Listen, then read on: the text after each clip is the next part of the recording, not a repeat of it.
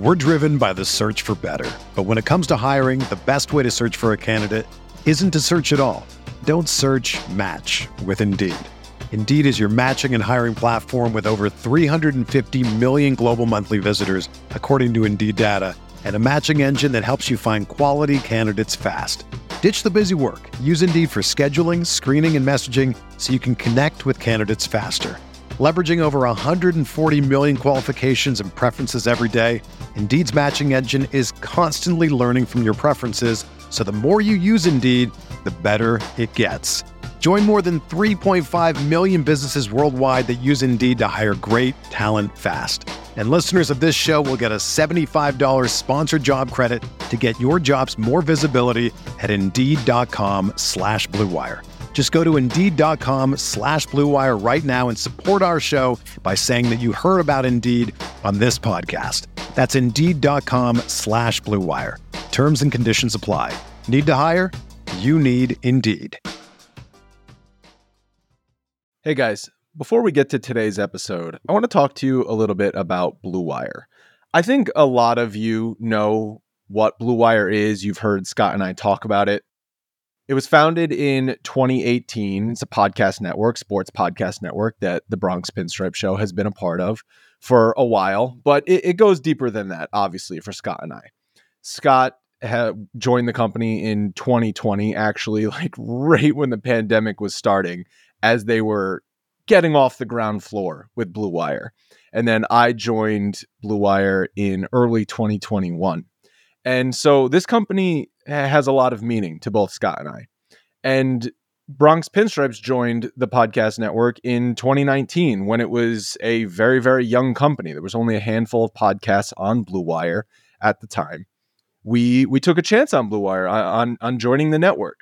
We had had experiences with some other podcast networks out there doing some ad selling for us, and frankly, we're we're just not happy. Uh, Scott and I started Bronx Pinstripes in 2015, the podcast. The website had been around for years before that, but we started the podcast in 2015 as a passion. Um, but it grew to a level that we could make some money by selling ads on it. And that's not to say that's the only reason we did it. Of course, it wasn't. We wouldn't have started it if we did not love doing it and continue to love doing it. But as the years went on and we realized that it could be a, you know, a little bit of a side business for Scott and I, and as our lives became much more hectic, we of course wanted to make a little bit of money doing the show. Um, and you know, Scott had had Kemp in 2017. I had Harrison in 2021, and now I have Lucy born just this year. So, you know, Scott and I have had these conversations as we continue to do this show and spend hours of our week watching the team, uh, hours of our our weeks and days, you know, thinking about the show, creating content for the show. Um, we we of course want to make it the best it can be, but also you know get value from it and, and earn some money. And and that's I say all that because that's where Blue Wire came in for us. They were able to more consist consistently monetize our content than any other network had that we had been partnered with prior to that. And when Scott joined Blue Wire officially as a full time employee in 2020, they were getting off the ground floor. They were expanding the company, figuring out what it would be. It's grown into a network of 300 shows and over 120 million downloads annually, uh, primarily in the sports space. But there's so much great content on Blue Wire, and Blue Wire connects sponsors with individual content creators. Uh, Blue Wire does not own content like some other you know companies out there do. We believe that content creators should remain independent. Um, ultimately, that is a great working relationship for both parties. That if Blue Wire can provide uh, independence to the content creator, both on the you know ownership side and on the you know financial side, then that is an ideal working relationship, and it, it has been working for for for many years. Um, and and I'm talking to you today about Blue Wire because we are doing a community fundraising round on WeFunder. WeFunder is a really great platform that connects investors to companies. And the amazing thing about it is you do not have to be a millionaire to invest in these companies. You can invest for as little as $100 on WeFunder. Um, and you own a percentage of Blue Wire or whatever company you invest in on WeFunder. But if you go to wefunder.com slash Blue Wire right now, you can see our story, you can read our story, and you, you'll see our financials and what we're projecting for growth in the next year and the next five years and why we're raising money now. We are raising money to invest back in our business with key hires, specifically on the sales side, as well as some technology builds to just better operate our business. You know, to date, Blue Wire has raised about $12 million, but uh, we are on the verge of profitability as a business uh, going into 2024. And with uh, this community fundraising round on WeFunder, we are extremely confident not only that we'll get there, but that um, it will allow us to continue to scale and, and, grow the network and ultimately provide services to these independent podcasters that have been working with us for many years. So the only thing I'm asking you guys to do is go check out the page. Go to wefunder.com slash bluewire, read through the page if you find it interesting or if you find if you think someone you know would find it interesting and potentially want to invest then by all means you can take the next step you could also reach out to me directly uh, even though i don't tweet a bunch anymore. I still do check my dms i have conversations going with a lot of you in in dms so if you have questions you can dm me directly but you could also just submit the uh, the questions on the wefunder page. Um, I really appreciate all of the support you guys have given us, both Scott and I, over the years and that you guys continue to listen, especially during this time when the Yankees are not good. Um, but this is extremely important to obviously Blue Wire, but also Bronx Pinstripes, which has been a part of their network since 2019 and will be a part of the Blue Wire network for years and years to come. So, you know, one final time, go to wefunder.com slash Blue Wire, check that out, and uh, appreciate all the support, guys. Thank you very much we are breaking down all aspects of Yankee baseball. This is the Bronx Pinstripe Show with your hosts, Andrew Rotondi and Scott Reinen. Let's go.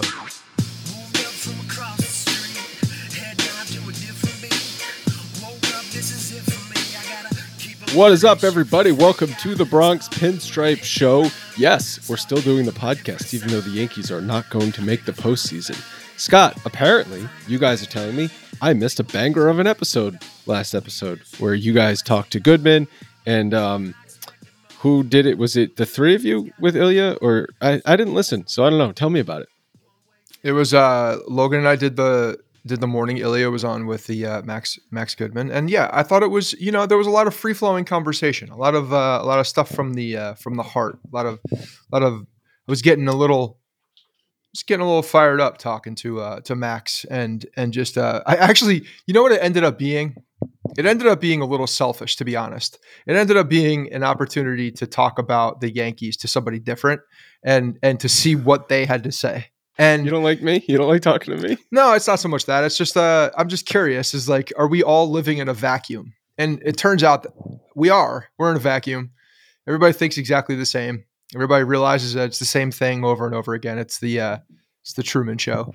You know, there's a, there's a there's a lot of things here that um you know are the same on a daily basis and the beat writers feel that very much so. You you can you can tell that with the with the answers that are that are received from Aaron Boone but also the questions and and there's just not that many places to go for them uh, unfortunately right now and it's a tough spot for everybody honestly. It's a really weird time. I was texting you before earlier today. I'm like it feels like off-season content but we have a month plus left in the season and and we have two episodes per week and we're in a really weird spot. This has never happened before, right? Like there was always something. There was either a wild card or an a, or, a division race or the kids were coming up or and and right now we're we're in like no man's land because they're not competing for the division. They're not com- certainly not competing for the division. They're competing for second to last place kind of. They're like 7 games out of that over the basement. Um and they're out of the wild card push at this point. Seattle has just taken over the division in the West, which has made the wild card even more of a, you know, a cluster. And and so I, you know, and, and and then we have some kids coming up, but are they really that exciting? Are they? Uh, and and you know, the one thing that I think that w- was the most concerning to me after having this conversation with Max is that he believes that the Yankees next year are almost pigeonholed into a position where they have to uh, rely on their young talent, bring them up, and see what happens. And that's that's some scary shit because I don't think their young talent is that good right now uh, on the major league level. I think no, that it's the 21st Jasson Dominguez system. is potentially a real deal a- as we've seen him, you know, improve across the uh, the the promotions. Kids raking right now in AAA. Granted, short short uh, sample size, but he does feel like a real deal. Uh, after even after naysayers have have you know come down on him when they finally got to see him play baseball, but the rest of it, it I don't know, man. It feels like a lot of Rob, Rob Refsnyder's. And back in the day, Rob Yeah. Was very exciting. It was Well, very exciting for me. You know, because we had can- nothing. Can you look up what the Yankee system was ranked in the uh, after the 16 season? Because I believe it was it was top five system in baseball. That was the the the one and only time we've done this podcast that the Yankees did not make the playoffs. But 2016, that was one of the most fun seasons to do a podcast because the Yankees made moves at the deadline to sell and build for the future.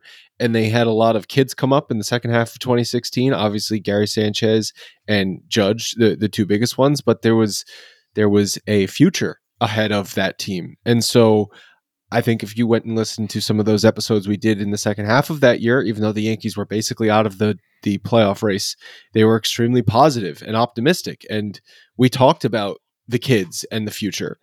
This is downright It was also it was also like an after the era of of the Vernon Wells of of Kevin Youkilis of like and the core four had moved on, right? Like came everyone had retired. They've Yeah. they they had all gotten their ceremonies and the, their retirement tours. And A Rod, you know, the joke is A Rod. They they kicked A Rod out on a on a stormy night in August 2016, and then the next day it's sunshine and Aaron Judge comes in. It's like it was it was literally exactly how it happened.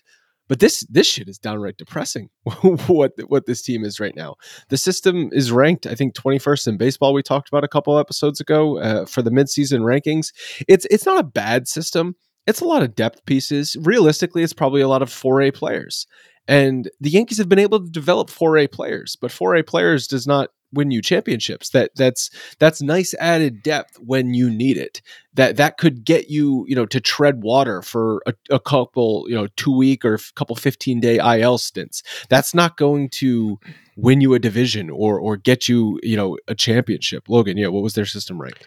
So um, going into 2016, they were outside the top 10, and after the trade deadline, they were second in all of baseball. Second.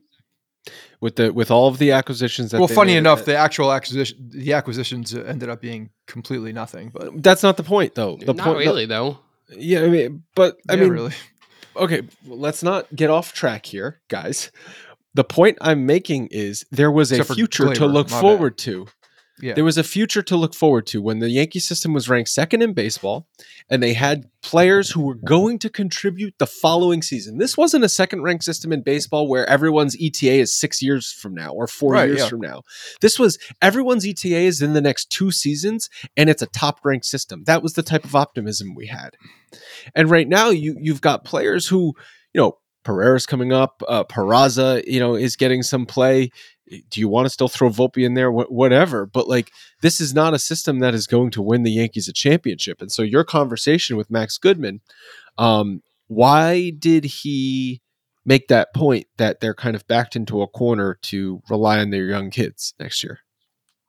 Well, it's because of the the situation they're in with all of the contracts, and and and there's not a lot of things that unless they were to eat a bunch of money, there's just not a ton of stuff that you can do that's gonna that's gonna really affect this team in a in a massive way. There's there's no big move that we talked about this at the deadline, but if you look forward, they would have to make some significant changes uh, for them to to feel right. Otherwise, you're you're rolling back this team, and you believe in in the bad luck of of you know the things that have happened to this team, and some do believe that.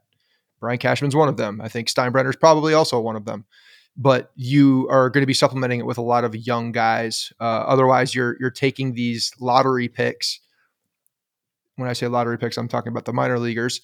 The and and and you're parlaying them into something else via trade potentially. But again, that's the same guy that's going to be, you know, building the building the system. So he believes that next year that there's going to be a lot of young guys uh, competing and and uh, and and going to be up in the major leagues.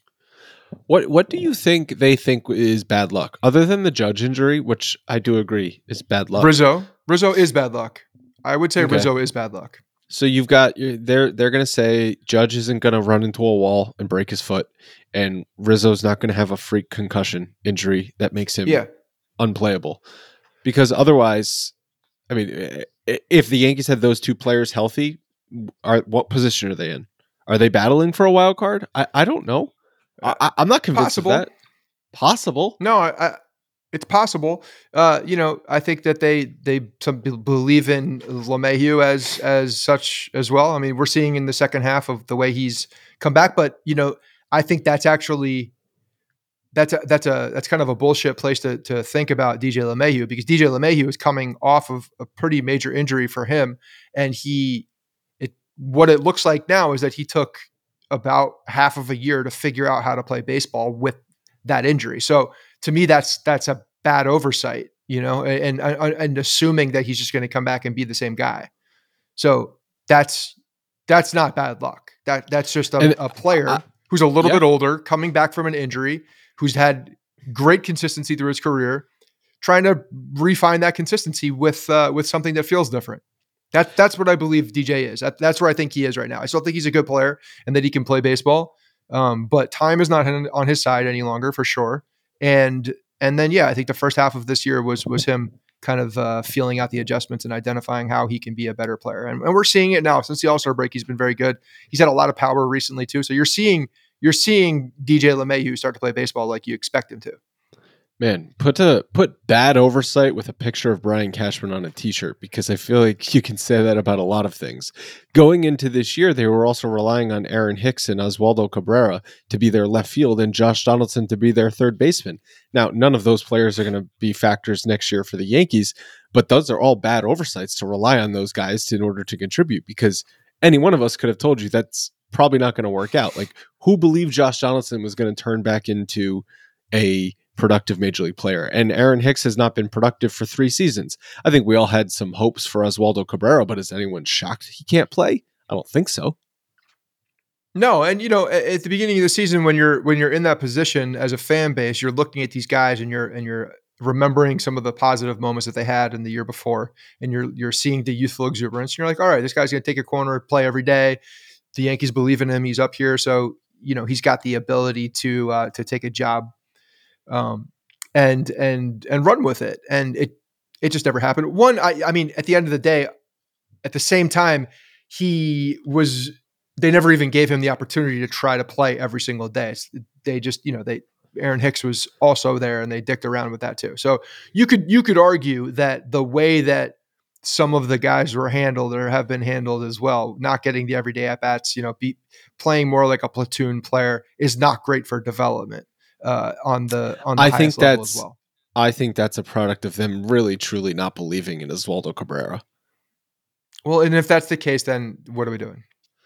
But don't you I don't want to hear because that. I well- no, but I don't want to hear that. If that's the case, then then that makes me more. That gets me worked up even more. If they don't believe him, if if what you say is true, I have a hard time believing that because to me that that that that is just leaving.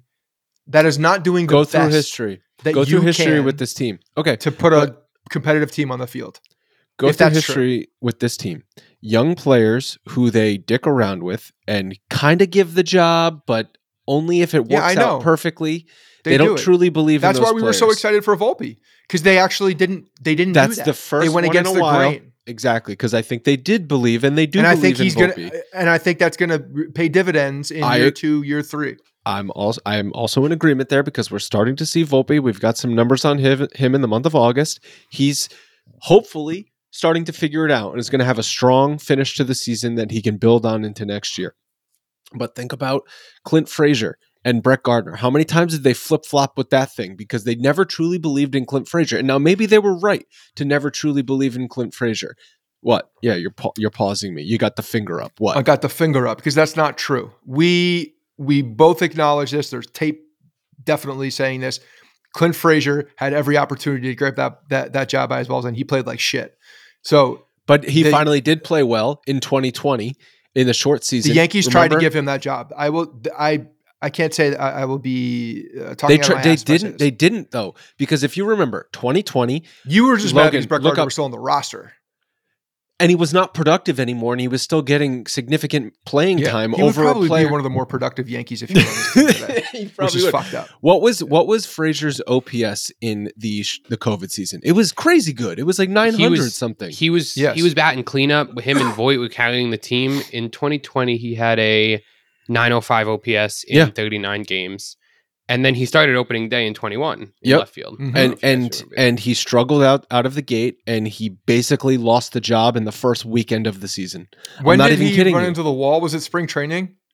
That was, eight, Was it that- 2018. 2018 he 18? ran into the wall. Yeah, he, he So got he had a- he was going to get that job, and he was going to be a player for them in the outfield in 2018. And then they had to call up McKinney because he was hurt with the concussion. Right. And that was when McKinney ran into So the wall. COVID year was was a year and a half post head injury when he ran into the wall in Mhm. spring training, and then yeah. So after that season, we both looked at him. We everybody had that. This is a guy like he's he's taking it. The Yankees need to give it to him. Yankees need and they and they tried the first half, and he played. No, like they shit didn't try. month. Yeah. No, they He- didn't try.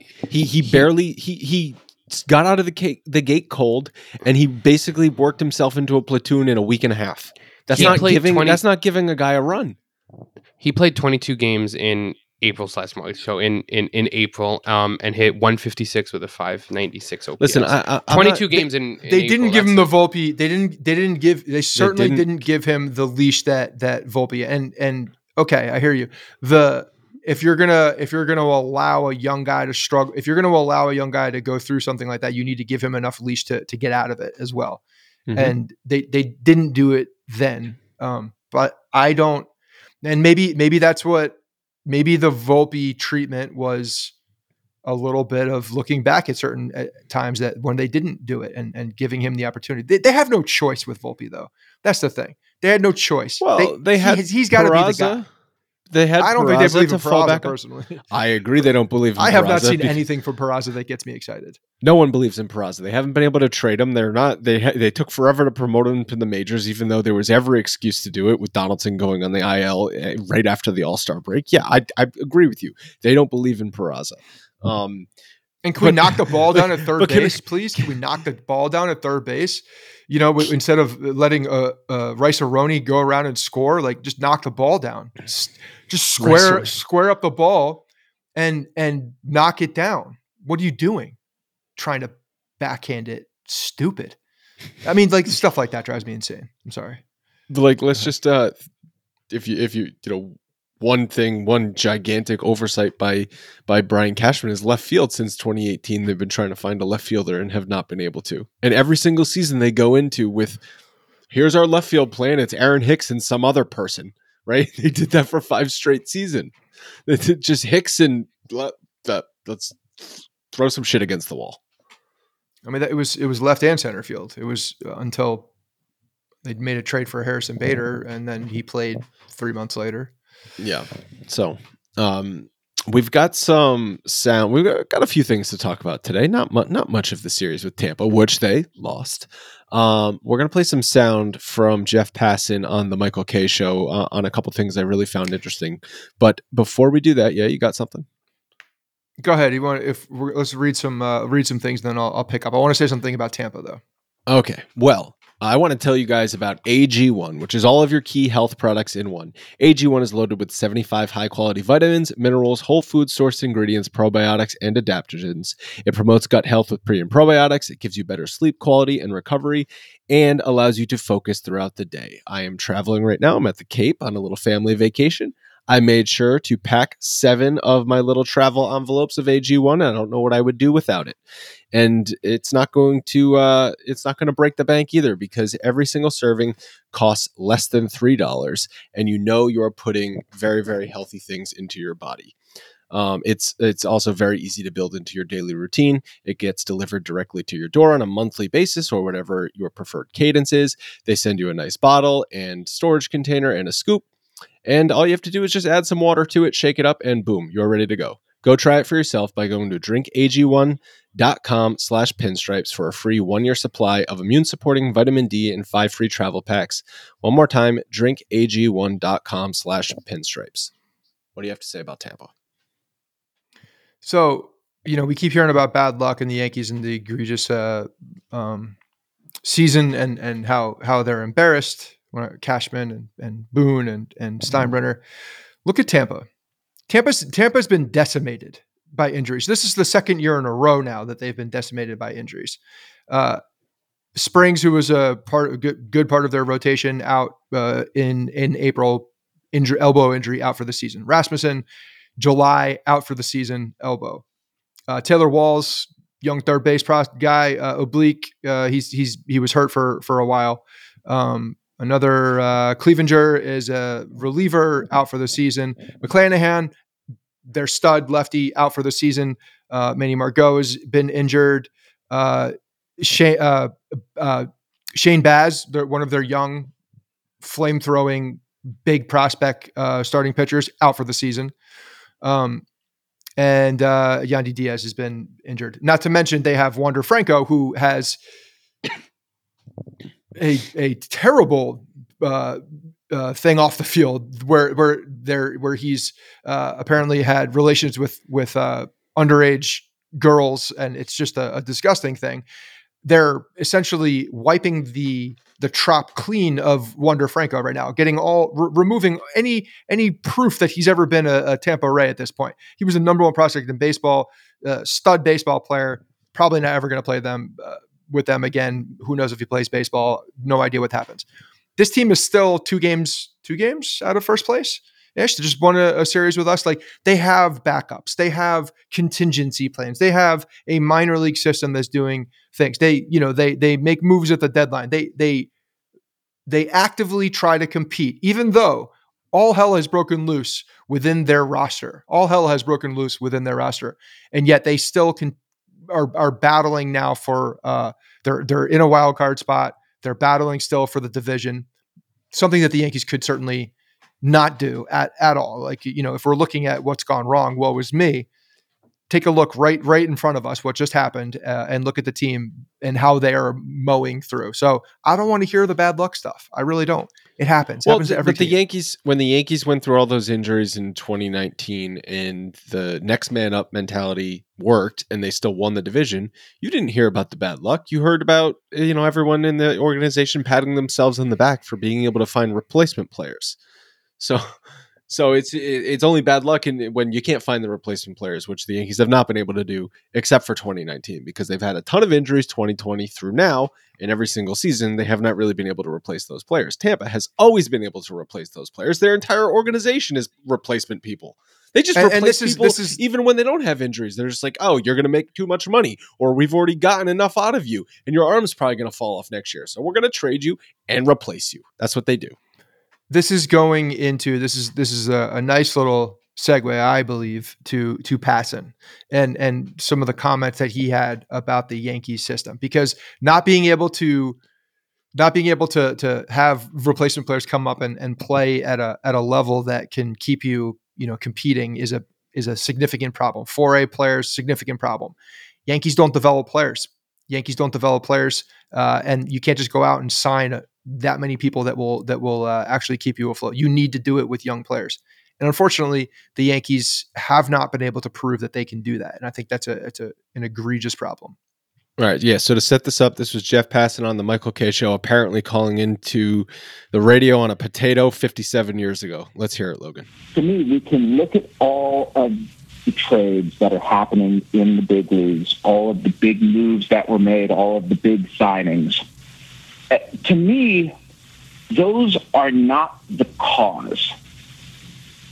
to me, the cause of all of this, of the necessity to go out and get these guys, and to me, the greatest place where you can criticize the New York Yankees for the last 15 years is their drafts.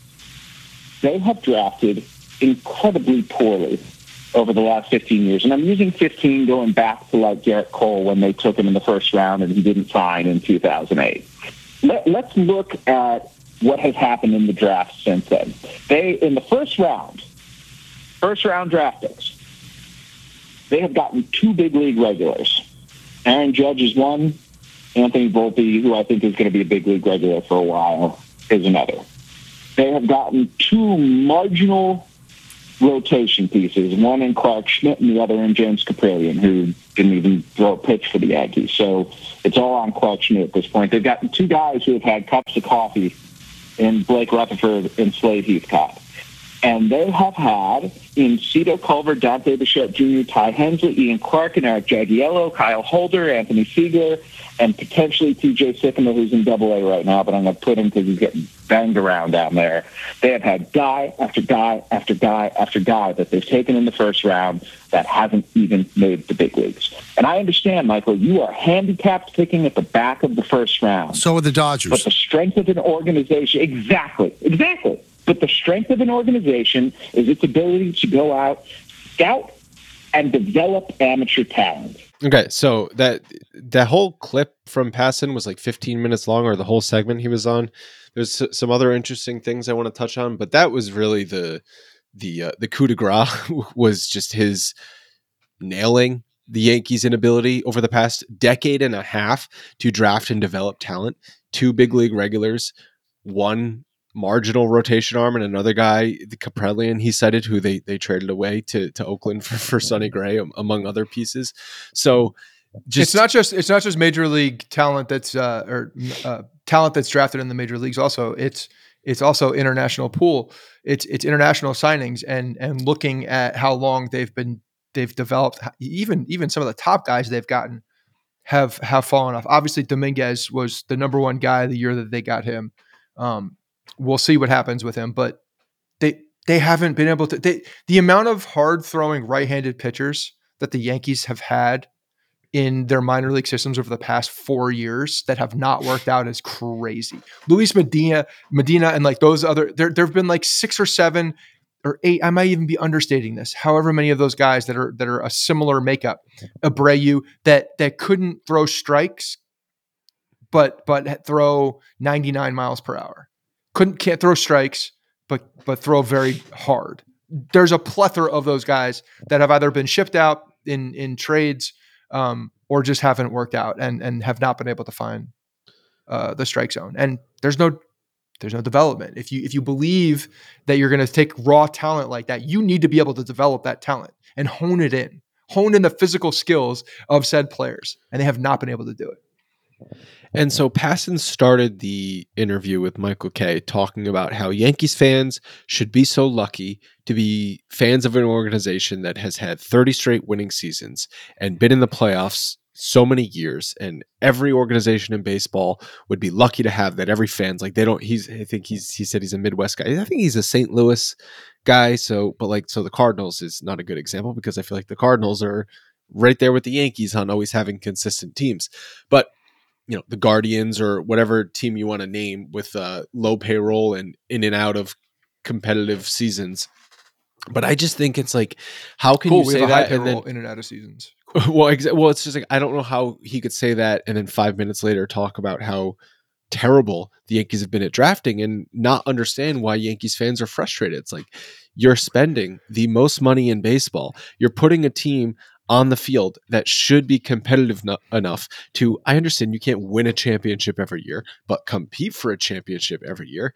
And they're not able to do that and they're not able to add through the draft and so you just get yourself into this vicious cycle of adding players like Josh Donaldson and other awful acquisitions that they've backed into a corner to making. It's like now you don't understand why Yankees fans are frustrated. This team was on the doorstep of winning a championship in 2017, and every single season they've taken a giant step back. I'm sorry, Jeff Passan. It's very obvious why Yankees fans are frustrated and they have a right to be frustrated. Well, the other thing that that that some people just don't understand is when you have a team like the Yankees. like, of course, yes, for all those that that were uh, around in the 90s and were able to witness that in the early 2000s, great. It was it was tremendous. It was the it was the best time to be a fan of any team in any sport. It was it was amazing. Um, that's a long time ago. Logan wasn't alive. Okay, there are a lot of people that watch the Yankees that were not alive for that. And what they do on a on, on a on a yearly basis now is they build your expectations to a point by spending the money, acting like there's a competitive team that's going to go out there, acting like this is all going to happen, and then it doesn't. When you when you have when you spend that much money and you're doing it in a way that's that's uh, that's not putting together the team that that leads to those expectations, that lives up to those expectations, that's almost worse. That's almost worse. Like, give me a, you know, if, if the Guardians, if I'm a, if I'm a Cleveland fan, fan, I'm like, I know that the U the, the Utes got to play well for us to win. Like, I know it. I know that our pitching's got to be really good, and we got to get a couple surprises from the from from the young guys that got to play well, and the and things have to fall right. I know that. That's my expectation. I understand that. And going into this, like there, there's a lot of things that could be gravy. Like we're in the hunt. Cool. Awesome. Great. Different mindset. You're coming from you're starting in a different place when you're a Yankees fan. And so not to mention we're all a little bit crazy. There's a little bit of lunacy in all of our brains. Uh, you know, being from the the the tri-state area. You mix in that with with a team that just completely underperforms year after year after year you're gonna you that that's that is the, I don't care what people say about the definition of, uh, uh, of insanity. That is the definition of insanity. That's how you drive someone to to the to the insane place. That's how you get people to be absolutely uh, you know wild about about how they think about a particular team. And it sounds to outsiders probably you know a bit over the top, but they've put us in this position. they've put us in this position with the expectations. Well, it's like let's go back to 2017. In all of those years, what is the one year that you would say they did not underachieve? It was 2017. And everyone 2017. And everyone remembers that season fondly. Every other year they underachieved and those seasons suck. Okay? So it's like, And the year that they the year that they didn't underachieve, after that year they fired their manager, they pulled back under the tax threshold and they didn't spend any money and they didn't they didn't make their team better. They did not make their team better. They actually made their team worse, or they stood pat. They didn't do what they needed to do. They got and Stanton, it, it and so Passan in the, in the thing talked go. about Passan in in the interview talked about how the Stanton trade is when you can sort of it's the line of demarcation when things started to go wrong for the Yankees, and he said, but that's not fair because everyone was in favor of that move when Brian Cashman made it. They were trading for an in his prime MVP for less money than he you know the other team was eating money and they traded no players away. Like yes we all know on the face of it that made sense.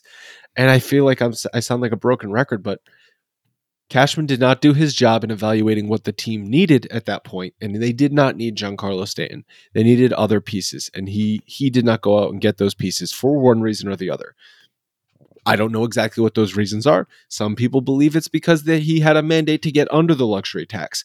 And he couldn't get the pieces like Machado or Harper to make the team actually better. So he had to pivot to making the team different, not better, not worse, maybe who knows, but different by adding pieces that that uh, is not what they necessarily needed. And now the other thing I want to talk about from that interview is they, Anthony Seigler was a first round was a first round. Pick? Yes, yes, he was. He was a first round pick.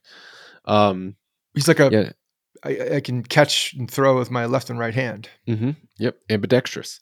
Um, little circus freak. He passed and said the Josh Donaldson move is probably the worst move of of the last five years for Brian Cashman, and he brought up that the Yankees knew when they traded for him he was basically a clubhouse pariah. They were trading for a bad guy who did not get along with anybody in Minnesota. And that's one of the reasons why Minnesota was trying to do everything in their power to get rid of him. And the Yankees knowingly acquired this guy who was not going to be good for the clubhouse. And what happened? Josh Donaldson came in, underperformed in his first year with the team, had the Tim Anderson, Jackie Robinson thing, which uh, just feels grosser the more you think about it and the more you know about Josh Donaldson. The farther away you get from it, the, just the worse you feel about that thing. And then this year, you know, no, no I guess no a hole moment from Josh Donaldson, but just couldn't can't hit, can't hit. Well, can't he play. he he he he pulled the manager aside for an hour, and everybody right. was late. You know, so like there was he there was a stink, and and, and let's let's get something very very clear here. This wasn't just a, a Josh Donaldson in Minnesota problem. I I I, I talked with when we, when we do our Toronto uh, updates. Like this this was a big topic of conversation. I think two years ago.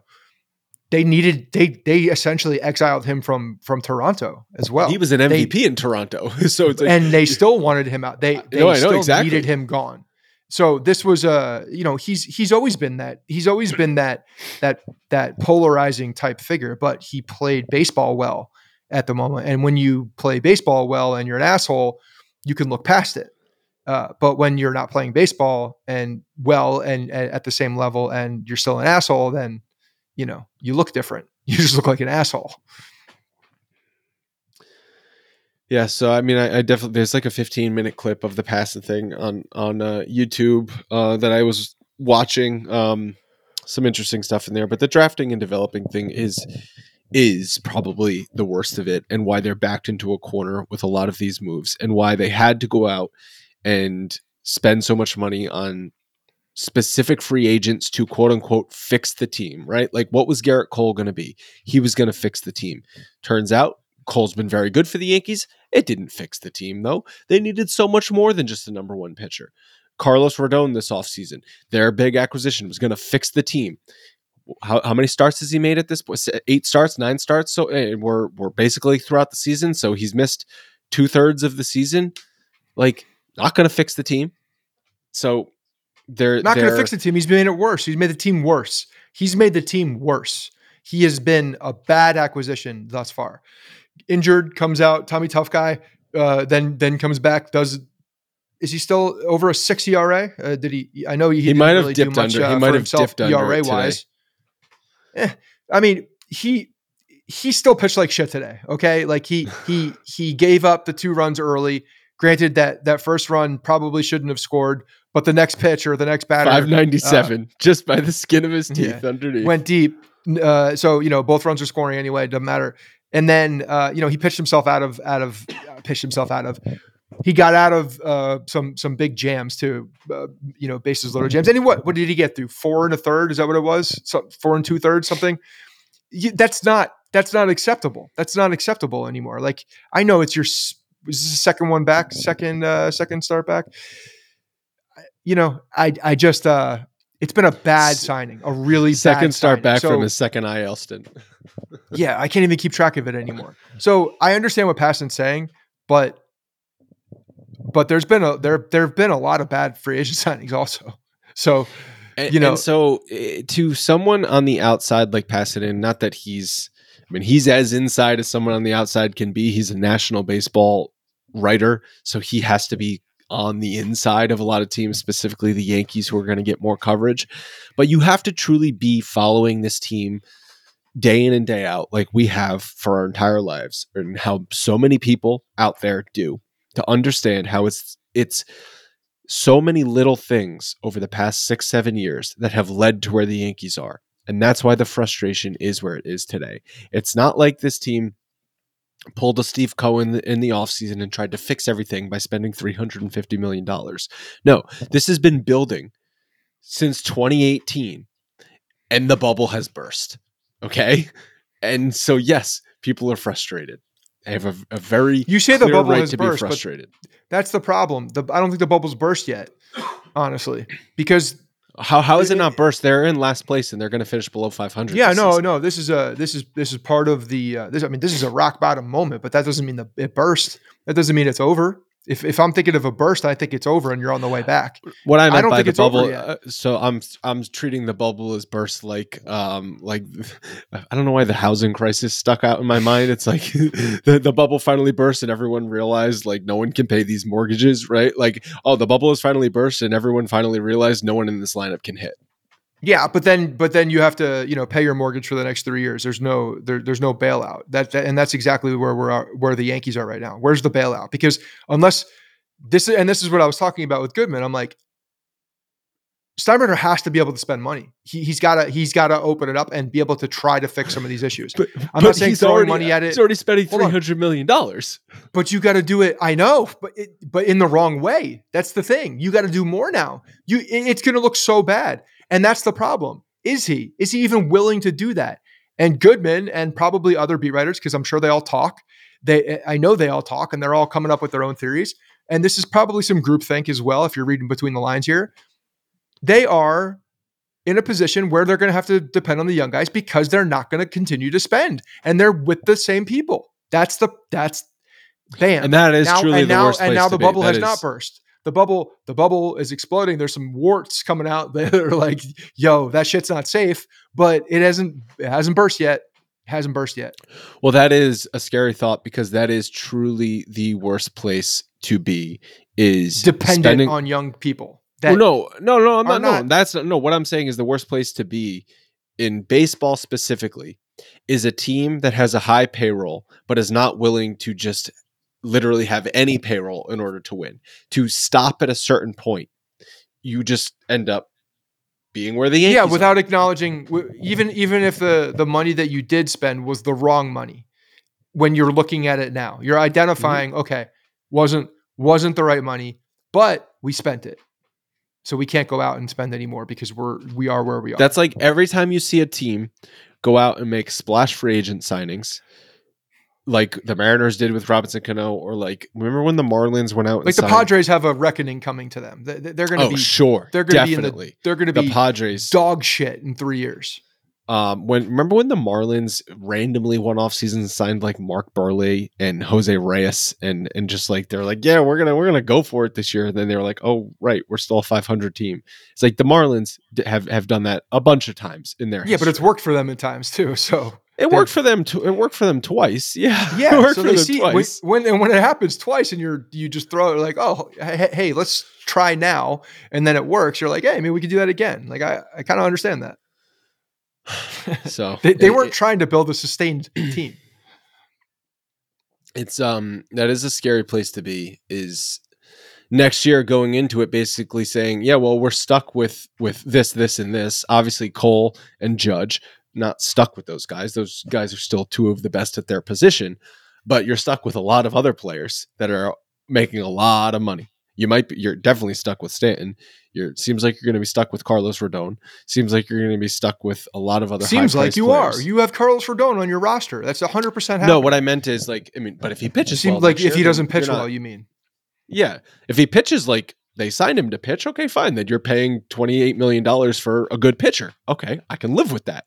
But when you're paying $28 million for a pitcher that spends half the time on the IL and then flashes his nuts to the to the crowd and has a 597 ERA, it's like, sorry, it's kind of stuck with him. Yeah. No. So, and that's assuming that they're they're right. And and you know a big question mark with Rizzo uh, coming back as well at some point. Again, just because we've seen it in the past. I and I, I I do believe that that was that's that's that's bad luck with a with a little bit of like a sprinkle of of shitty uh, handling. The you know? injury was bad luck. Yeah. And then they mishandled it for two Right. months. Yeah, so it's it's even hard to say that one, uh, except that I just I feel badly for the for the player, and and I want I I, I love Rizzo. I I think he was was a very good acquisition. I I like I still liked the signing. I'm not going to go back and shit on the signing because I liked it at the time. Still like it. I still think he's a good player. It's an unfortunate. Uh, you know this this whole head thing is unfortunate, and and we just don't know what he's going to be after this. You know, It- nobody knows. It's Rizzo um, doesn't know. Um, we t- I said this uh, a couple weeks ago. J- uh, Justin Morneau from from Minnesota. It, it ended his career effectively. Yeah, He Yeah. was still a prime player when he got Yeah. that concussion, and it Yeah. it ruined him. yeah. All right, so we're gonna Jeter of a MVP. He did. Uh, we're going to spend a couple minutes towards the end here talking about some positive things, believe it or not. But before that, Game Time is our preferred ticketing app because it is the easiest way to buy tickets to whatever you want to go to sporting, sporting events, concerts, comedy shows, theater, and much, much more. The app has a ton of cool features and is easy to use. It shows you trending tickets, what, the, what sections the best deals are in, calls out cheap options and flash deals, and so much more so you can uh, make an informed purchase. There's also event cancellation protection so you can buy with confidence. I love the app because you get images of your seats before you buy. It's a fast buying process, a couple taps and you are done. And the tickets go directly to your phone so you don't have to go through your emails to find them. You can snag tickets today without stress using Game Time. Download the Game Time app, create an account, use code Bronx for $20 off your first purchase. Terms apply. Once again, download the app, use code Bronx for $20 off your first purchase. Terms apply. Uh, quickly, Scott, uh, talking about game time reminded me I wanted to read some text messages from my dad. Um, so keep in mind, I saw my dad the, the last few days. So he texted me this today during the game. I saw him less than 24 hours ago. He screamed at me about the Yankees for three straight days. That apparently was not enough. He needed to rant, text me as well. Well, he's on, he's So- on a he's on a bender now. It's like you know, just keeps going. It's hard to get off of it. 1:55 p.m. today. So that was what the second inning when Carlos Rodon. Not even. It was a late. Yeah, it was a late start, like 140 start, right? um he said to me the season can't end quick enough for this group of losers in all in all caps he said the way this team is playing just backs the fact that there are a bunch of gutless overpaid bums only an idiot would pay to watch this team right now he As he's watching the meanwhile, team. meanwhile watching the team As he's watching the team. this organization better hope Judge is not 100% because he is on track to have a full se- season of 150 strikeouts. A player has a better chance at hitting the ball with his eyes closed. The team has uh, this has to be one of the worst contracts in baseball history.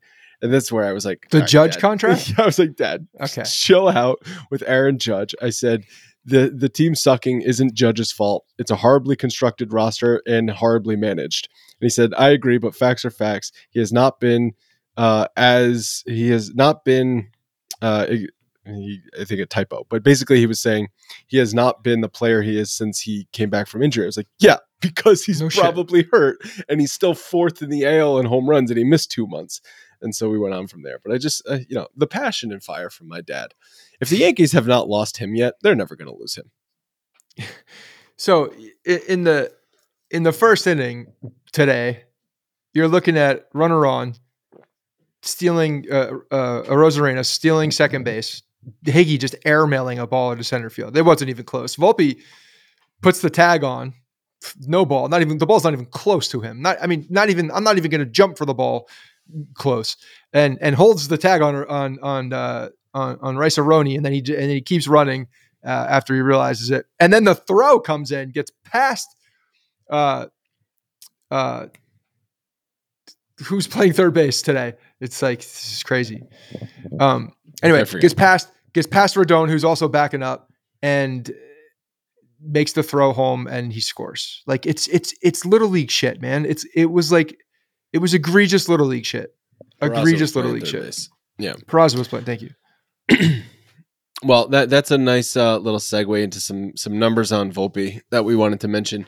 Having a really good August, 257 um, batting average, 341 on base percentage, 514 slugging for an 855 OPS uh, in 23 games this month. And his defensive metrics this season are also pretty damn good, which I think is a surprise. I mean, uh, people obviously were highly rating his bat. I think.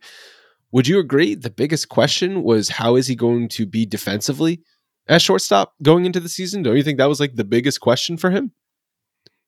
That was a huge question because they were talking about uh, Peraza was the The uh, defensive guy. Was the defensive guy, and and Volpe, yeah, I mean there was a lot of talk about Volpe playing second base. Uh, so so yes, defensively that was I'd say the biggest, um, the biggest thing that, that people were looking at. The offense, from from from hearing from everybody, the scouts, all, all the all the baseball people, all the, even the nerds were even saying like the offense is there, offense is there. It's uh it's the defense is a question mark. And yeah, he's he's been very good.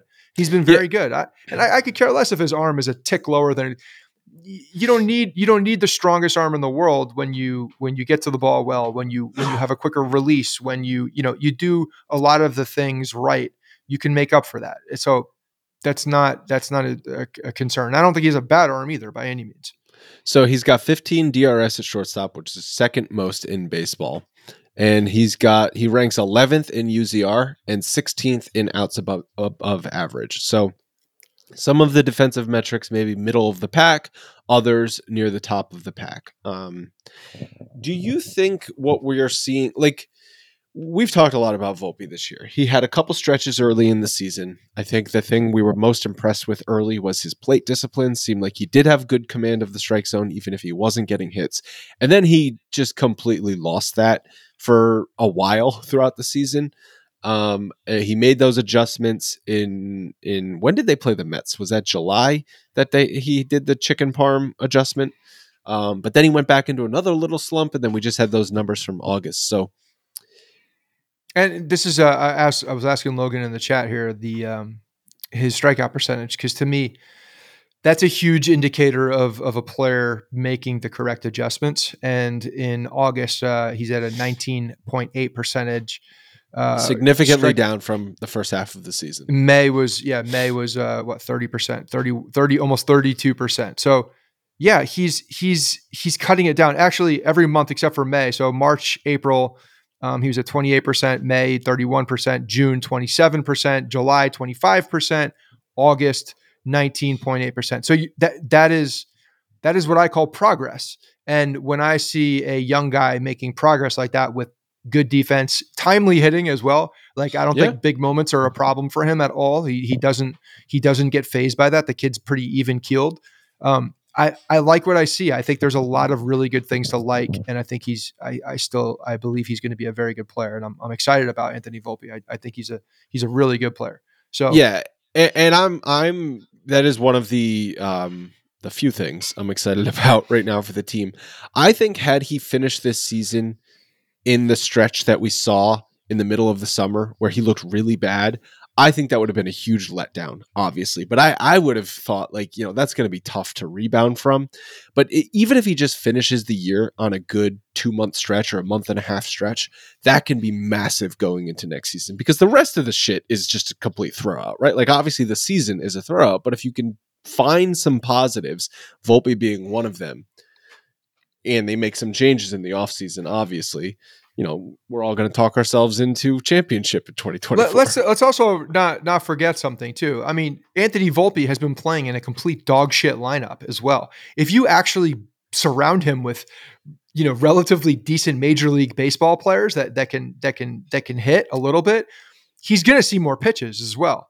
So you know if you're if you're looking at how a rookie is getting pitched and and the type of pressure that's on a guy like him, given the circumstances of of how unproductive this entire offense has been, it's actually made it more difficult for him uh, as well. So that that's another piece of this is, is is that he's not getting pitched to like like he would if if Stanton and Judge and LeMahieu and all these guys are are you know and are lighting it up and, and hitting well. If he's batting in the nine spot with with you know a murderer's row in front of him uh, at the top of the lineup, a lot of strikes are going to be thrown to Anthony Volpe, and I bet his numbers are, are significantly uh, better as far as you know production and and you know on base percentage, average, things like that. But what I do see here, even in a complete dog shit lineup, the plate discipline's getting better. He's striking out less. He's getting more comfortable.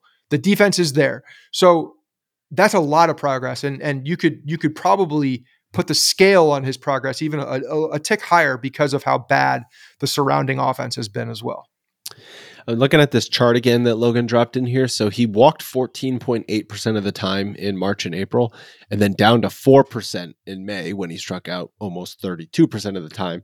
Then his walk rate went back up to 10.5% in June, and now it seems like it's been settling, you know, 7 to 8 or 9%.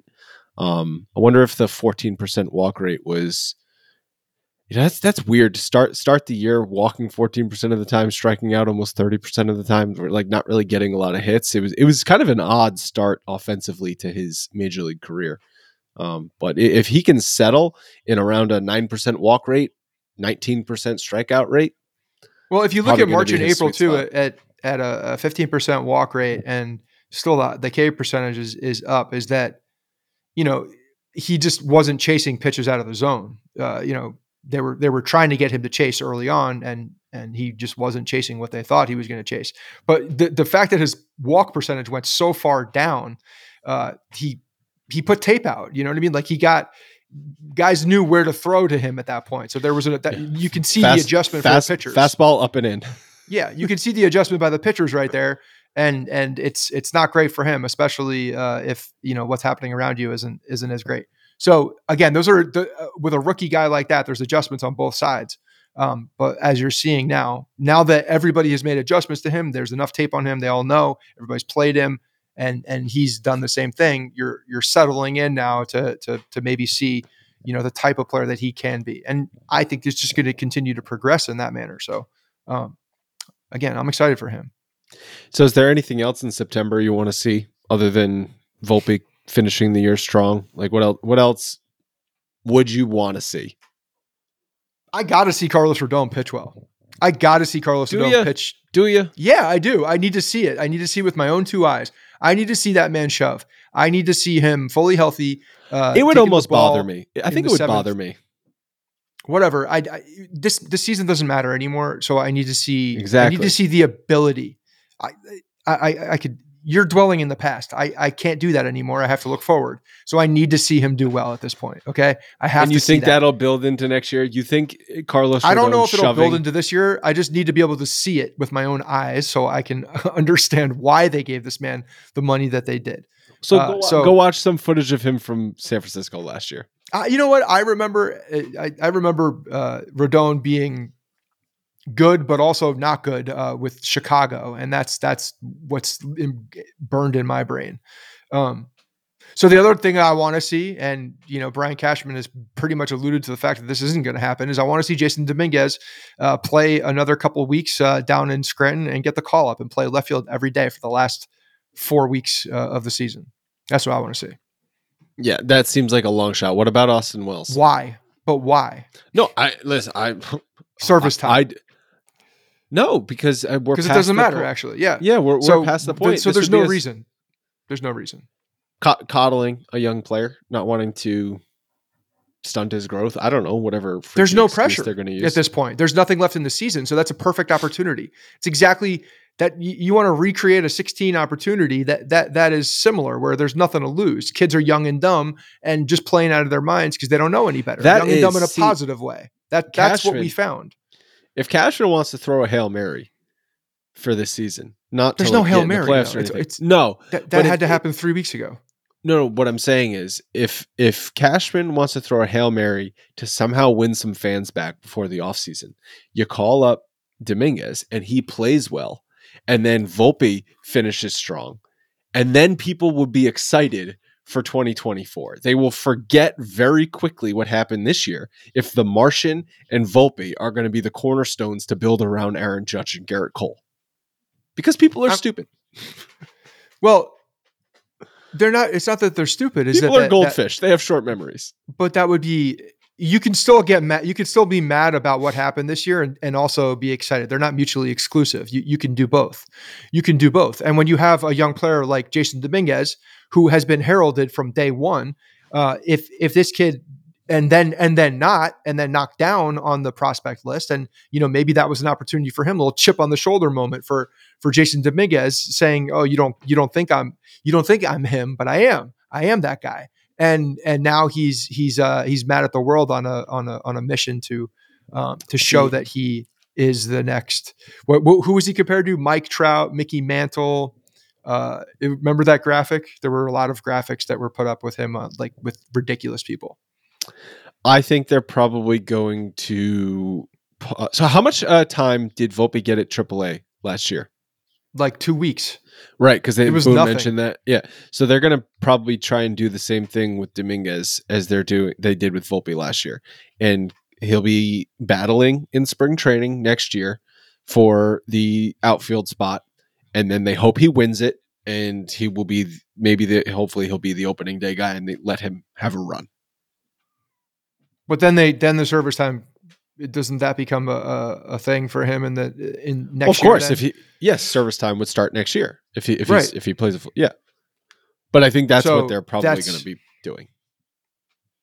I mean, it's the same track. He's, he's just up a little earlier than than I- Volpe. I know. When does the AAA season end? Yeah, 22 games he was up. So it's about the same, I think. Yeah, there's no reason for for him not given what what is happening right now. Mhm. Last year you couldn't do that with Volpe because it was a different situation.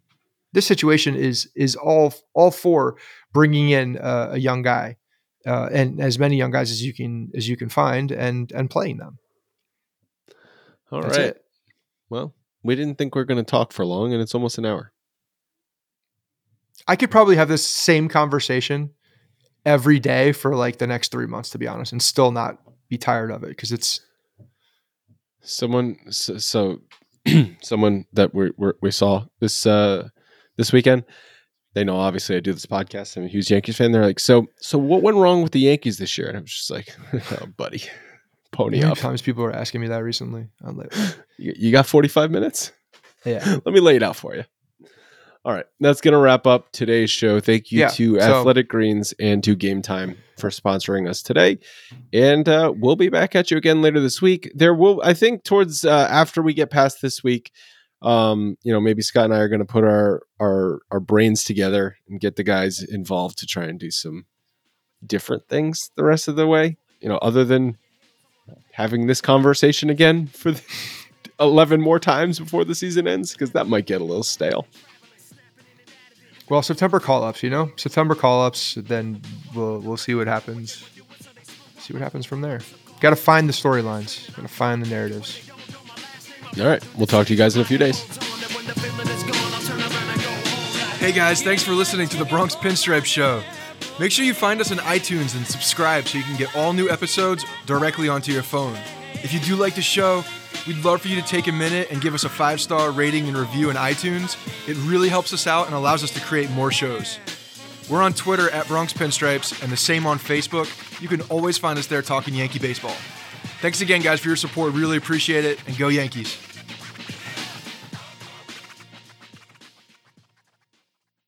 Everyone is talking about magnesium. It's all you hear about. But why? What do we know about magnesium?